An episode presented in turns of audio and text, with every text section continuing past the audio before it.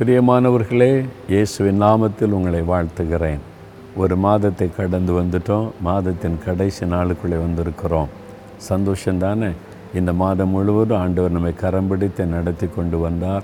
ஒவ்வொரு நாளும் நம்மோடு பேசினார் நம்மை தைரியப்படுத்தினார் ஆலோசனை கொடுத்தார். ஆண்டவருக்கு ஸ்தோத்திரம். நாளைக்கு ஒரு புதிய மாதத்துக்குள்ளே செல்ல போகிறோம்.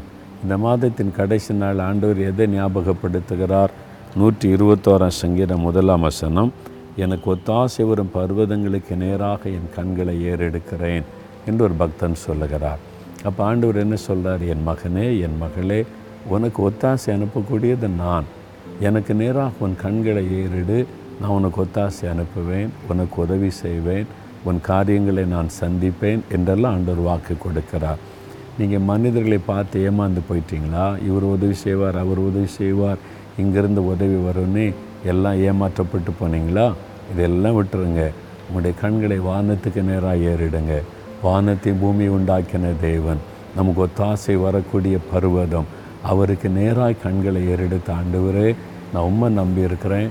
நீங்கள் எனக்கு ஒத்தாசை அனுப்புங்க. எனக்கு உதவி செய்யுங்கன்னு ஜெபிச்சு பாருங்கள் உடனே உங்களுக்கு அற்புதம் நடக்கும். வானத்தை பூமியை உண்டாக்கின கத்தரிடத்துலேருந்து ஒத்தாசை வரும். கட்டாயம் வரும். நீங்கள் அற்புதத்தை காண்பீங்க. விசுவாசிங்க தகப்பனே நான் மனிதர்கள் எனக்கு அதிகாரத்தில் உள்ளவங்க தெரிஞ்சவங்க என்று மனிதர்களை நோக்கி பார்த்து ஏமாற்றம் அடைந்து விட்டேன். இப்போ உம்மை நோக்கி பார்க்கிறேன்.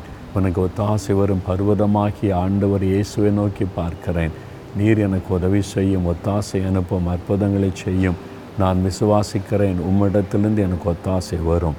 இயேசு கிறிஸ்துவின் நாமத்தில் விசுவாசத்தோடு ஜெபித்து அற்புதங்களை எதிர்பார்க்கிறேன் பிதாவே. ஆமேன் ஆமேன்.